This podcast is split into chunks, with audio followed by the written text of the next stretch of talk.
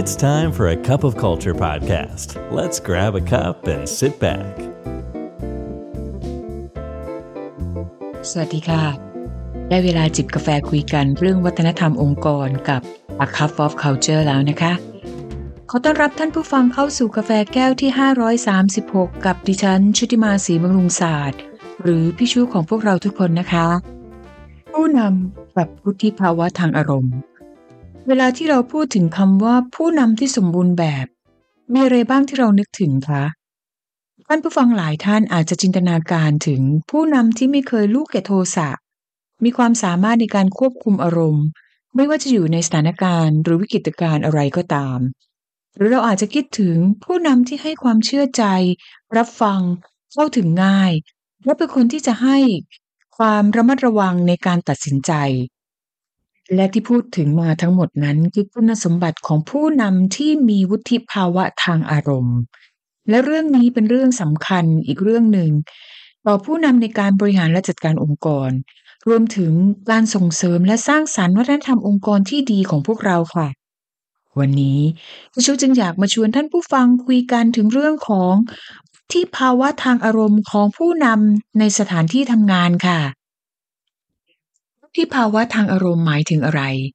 วุฒิภาวะทางอารมณ์หรือ emotional intelligence เป็นทักษะในการรับรู้เข้าใจและความสามารถในการจัดการกับภาวะอารมณ์ของตนเอง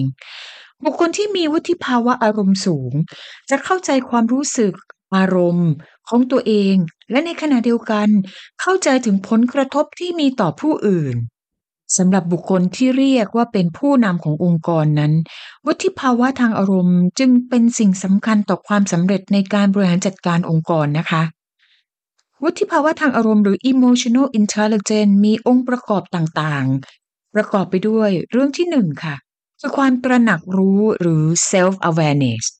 เรื่องที่สองคือความสามารถในการจัดการตนเองหรือ self regulate เรื่องที่สามคือแรงจูงใจหรือ motivation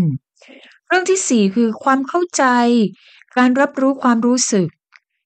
หรือ empathy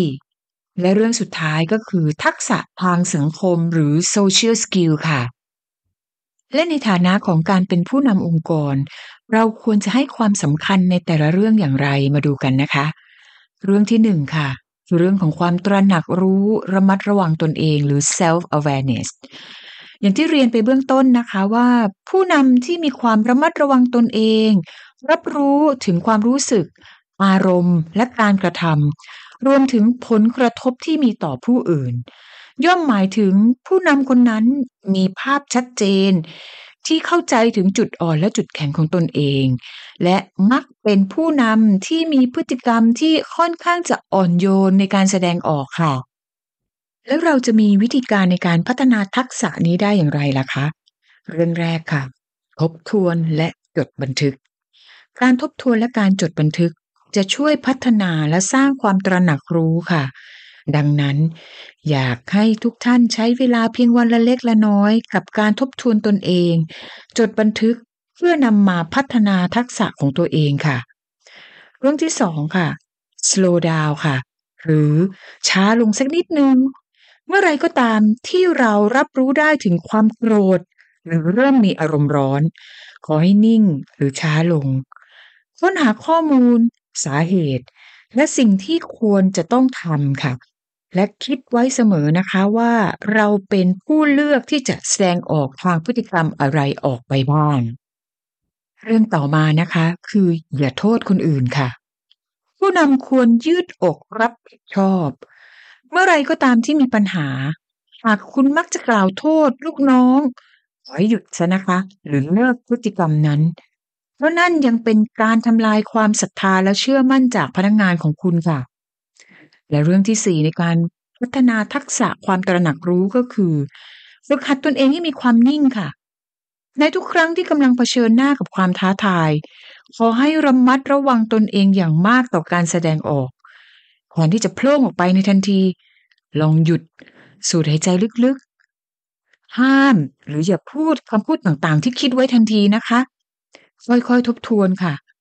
ถ้ารู้สึกว่ากดดัน อาจจะใช้วิธีการระบายด้วยการเขียนลงกระดาษโน้ต ก็ยังดีกว่าที่เราจะโพล่งใส่ลูกทีมแล้วนะคะ วิธีการนี้จะช่วยให้เราทบทวนตนเองก่อนว่า สิ่งที่เรากำลังจะพูดหรือแสดงออกไปนั้น เป็นสิ่งที่เหมาะสมหรือไม่ คุณลักษณะที่สองของผู้นำที่มีวุฒิภาวะทางอารมณ์ดีนะคะ ก็คือความสามารถในการควบคุมตนเองค่ะ หรือ self regulate ผู้นำที่มีทักษะการควบคุมตนเองได้ดี มักจะไม่โวยวาย ไม่ด่วนตำหนิหรือตัดสินโดยใช้อารมณ์ เป็นลักษณะของคนที่สามารถควบคุมตนเองได้ดีนะคะ วิธีการในการที่จะพัฒนาทักษะในการควบคุมตนเองก็คือ ลองทำความเข้าใจถึงสิ่งที่เรียกว่า value หรือคุณค่าค่ะ ให้เวลาในการทบทวนถึงสิ่งที่สำคัญ และควรจะให้คุณค่า และเมื่อเราแน่ใจว่า อะไรคือสิ่งที่ใช่ เราอาจจะแทบไม่ต้องเสียเวลาหรือเสียอารมณ์กับสิ่งที่ไม่ใช่เลยค่ะคุณลักษณะที่สามคือ แรงจูงใจค่ะ หรือ motivation ผู้นำที่มีวุฒิภาวะทางอารมณ์สูง จะมีแรงจูงใจอย่างต่อเนื่องสม่ำเสมอ เพื่อนำตนเองและทีมงานไปสู่จุดหมายค่ะ มีมาตรฐานต่อคุณภาพงานค่ะ แล้วสิ่งที่จะพัฒนาเรื่องนี้ล่ะคะ ต้องทำอย่างไรบ้าง 1. ทบทวนค่ะ และตอบตัวเองให้ได้ว่าทำไมเราจึงทำงานนี้อยู่ หลาย ๆ ครั้งนะคะ มักจะเป็นเรื่องง่าย ๆ ที่พวกเรามักจะหลงลืมว่าอะไรคือสิ่งที่เรารักมากที่สุด ในอาชีพการงานของเราค่ะ และการทบทวนนี้จะช่วยทำให้เรามองเห็นเรื่องต่างๆ ด้วยมุมมองใหม่ๆนะคะ เรื่องที่สองค่ะ ค้นหาจุดยืนของตนเอง การค้นหาสิ่งที่เป็นแรงจูงใจ ให้เราอยากจะกลายเป็นผู้นำที่ดี และนั่นจะเป็นสิ่งที่ช่วยให้เราผลักดันตนเอง ไปสู่สิ่งที่ถูกต้องและเหมาะสมค่ะและเรื่องที่สามนะคะ ฝึกเป็นคนที่มองเห็นถึงเรื่องราวดีๆ ความหวังกับสิ่งรอบตัวค่ะหรือเป็นคนที่มองโลกในแง่ดีนั่นเองค่ะ เพราะนั่นจะเป็นต้นทุนในการคิดการแสดงออก ต่อสิ่งเร้าที่เข้ามาสู่ตัวเรานะคะคุณลักษณะถัดไปของการเป็นผู้นำที่มีวุฒิภาวะทางอารมณ์ที่ดีนะคะ คือ เรื่องของการมีความเข้าอกเข้าใจหรือ empathy ค่ะ ซึ่งถือเป็นคุณสมบัติที่สำคัญที่สุดอันหนึ่งของผู้นำที่ดีนะคะ เพราะถ้าหากว่าเรามีคุณลักษณะตัวนี้แล้วเนี่ยจะทำให้เราเป็นผู้นำที่เข้าใจ รับรู้ในสถานการณ์ และเข้าถึงทีมงานได้ดีค่ะ จะเป็นการช่วยให้พัฒนาและมีการจัดการกับสิ่งที่ไม่ถูกต้อง ทีมงาน รวมถึงให้ความเห็นคำแนะนำที่เหมาะสมและสร้างสรรค์ค่ะ แล้ววิธีการในการพัฒนาทักษะนี้ทำอะไรได้บ้างคะ เรื่องแรกนะคะ ลองมองปัญหาจากมุมมองของคนอื่นค่ะ หรือที่ภาษาอังกฤษก็พูดกันว่า yourself in the other person's shoes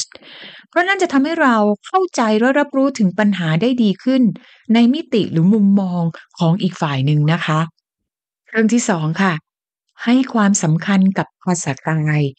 ทั้งของตัวเราเอง แล้วก็ทั้งของคู่สนทนาของเรานะคะ เช่น การกอดอก การกัดริมฝีปาก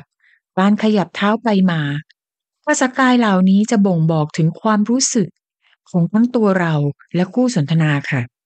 และสิ่งที่เรากำลังจะพูดออกไป ซึ่งอาจจะไม่ใช่เรื่องบวกนะคะ และเรื่องต่อมานะคะ คือใส่ใจและตอบสนองกับความรู้สึกของทีมงาน ผู้นำที่ดีจะไม่ละเลยกับความรู้สึกของทีมงานนะคะ ให้ความใส่ใจทำการชี้แจง อธิบาย เพื่อสร้างความกระจ่าง และทำให้ทีมงานเข้าใจถึงปัญหา สาเหตุ และเหตุผลในการตัดสินใจค่ะ และคุณลักษณะสุดท้ายที่พี่จะพูดถึงในวันนี้นะคะ ก็คือเรื่องของทักษะทางสังคม หรือ social skill ค่ะทักษะนี้จะเป็น ทักษะที่จะช่วยส่งเสริมในเรื่องของการสื่อสารค่ะ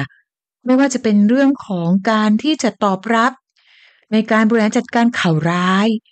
การกระตุ้นให้ทีมงานตื่นเต้นไปกับพันธกิจใหม่ ๆ เป็นทักษะที่จะส่งเสริมการบริหารความเปลี่ยนแปลง การจัดการความขัดแย้งอย่างเหมาะสม ไม่ละเลยหรือเพิกเฉยต่อปัญหา และเป็นทักษะที่แสดงออกถึงการแก้ไขปัญหาอย่างเป็นระบบค่ะ ส่วนวิธีการในการพัฒนาทักษะนี้นะคะก็คือ เรียนรู้ที่จะจัดการกับความขัดแย้งค่ะพัฒนาทักษะการสื่อสาร และเรียนรู้ถึงการแสดงออกถึงการชื่นชมนะคะ และทั้งหมดนั้นก็คือคุณลักษณะของผู้นำที่มีวุฒิภาวะทางอารมณ์ ที่เป็นสิ่งที่องค์กรต้องการค่ะ และแน่นอนที่สุดนะคะ ทุกครั้งที่พิชูนำเรื่องต่างๆ มาพูดคุยกับท่านผู้ชม ย่อมต้องอยากให้เห็นถึงประโยชน์ที่มีต่อการสร้างองค์กรที่เข้มแข็ง และวัฒนธรรมขององค์กรที่แข็งแรงค่ะ เรามาลองดูดูกันนะคะ ว่าการที่เรามีผู้นำที่มีวุฒิภาวะทางอารมณ์ ที่มีคุณภาพ จะช่วยให้เกิดประโยชน์อะไรกับองค์กรบ้างค่ะ ประการแรกเลยนะคะ จะช่วยสร้างการทำงานเป็นทีมที่เข้มแข็งขึ้นค่ะ ผู้นำที่มีวุฒิภาวะทางอารมณ์ที่ดี จะเป็นแบบอย่างและเป็นการผลักดัน หรือที่เรียกกันว่า tone from the top ให้กับทีมงานค่ะ การสื่อสาร ความเชื่อใจ การแก้ไขปัญหา การให้เกียรติซึ่งกันและกัน และการประสานงานด้วยความสร้างสรรค์การทำงานร่วมกันด้วยบรรยากาศที่ดีค่ะ ประเด็นถัดมานะคะ จะช่วยให้เราเนี่ยสามารถจัดการความเปลี่ยนแปลงได้ดียิ่งขึ้นค่ะ เป็นที่ทราบกันดีอยู่นะคะว่าคนเราเนี่ยไม่ชอบการเปลี่ยนแปลงค่ะ ดังนั้นถ้าเรามีผู้นำที่มีวุฒิภาวะทางอารมณ์ที่ดี จะช่วยให้เราบริหารจัดการความเปลี่ยนแปลงได้ดีขึ้น ลดทัศนคติเชิงลบ หรือการต่อต้านการเปลี่ยนแปลงในสิ่งต่างๆ ที่จะเกิดขึ้นนะคะเรียนถัดมาค่ะ ช่วยในการบริหารสถานการณ์ที่มีความท้าทาย เช่น การจัดการกับลูกค้าที่มีปัญหาค่ะ การที่เรามีการสร้างเสริมวุฒิภาวะทางอารมณ์ที่ดี จะทำให้เราสามารถตอบรับและจัดการสถานการณ์ต่างๆ ได้อย่างมีประสิทธิภาพค่ะ ต่อไปนะคะ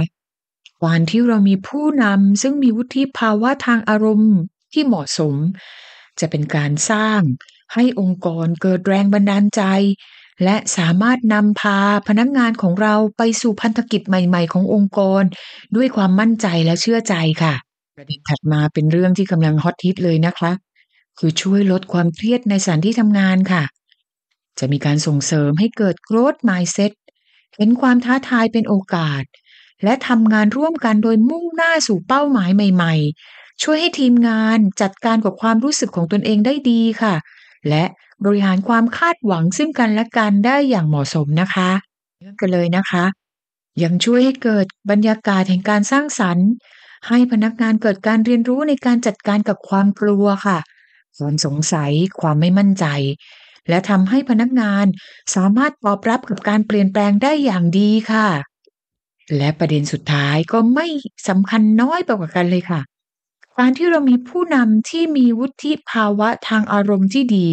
จะช่วยส่งเสริมและพัฒนาทีมงานให้มีวุฒิภาวะทางอารมณ์ดีไปด้วยค่ะและจะทำให้พวกเขาสามารถจัดการ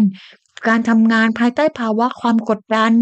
สามารถที่จะดูแลลูกค้าได้ดีขึ้น ไม่เอามาเป็นเรื่องส่วนตัว มีความเข้าใจลูกค้า สามารถแยกแยะปัญหาและหาทางออก รวมทั้งพัฒนาทักษะการแก้ไขปัญหาและการตัดสินใจได้ดีขึ้นค่ะ และทั้งหมดนั้นก็คงเป็นเรื่องราว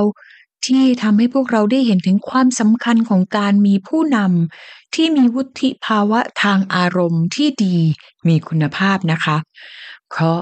จะเป็นสิ่งที่ช่วยให้เราสามารถสร้างองค์กรที่เข้มแข็ง และช่วยกันสร้างวัฒนธรรม ที่เป็นวัฒนธรรมที่เราต้องการสำหรับองค์กรค่ะ เพราะไม่ว่าเราจะตั้งใจหรือไม่ตั้งใจก็ตาม วัฒนธรรมจะเกิดขึ้นอย่างแน่นอนทำไมเราไม่มาช่วยกันสร้างวัฒนธรรมองค์กรในแบบที่เราอยากเป็นกันล่ะคะ วันนี้กาแฟหมดแก้วซะแล้วค่ะ กลับมาติดตาม A Cup of Culture แก้วต่อไปกับประชุในครั้งหน้านะคะสำหรับวันนี้ สวัสดีค่ะ And that's today's Cup of Culture. See you again next time.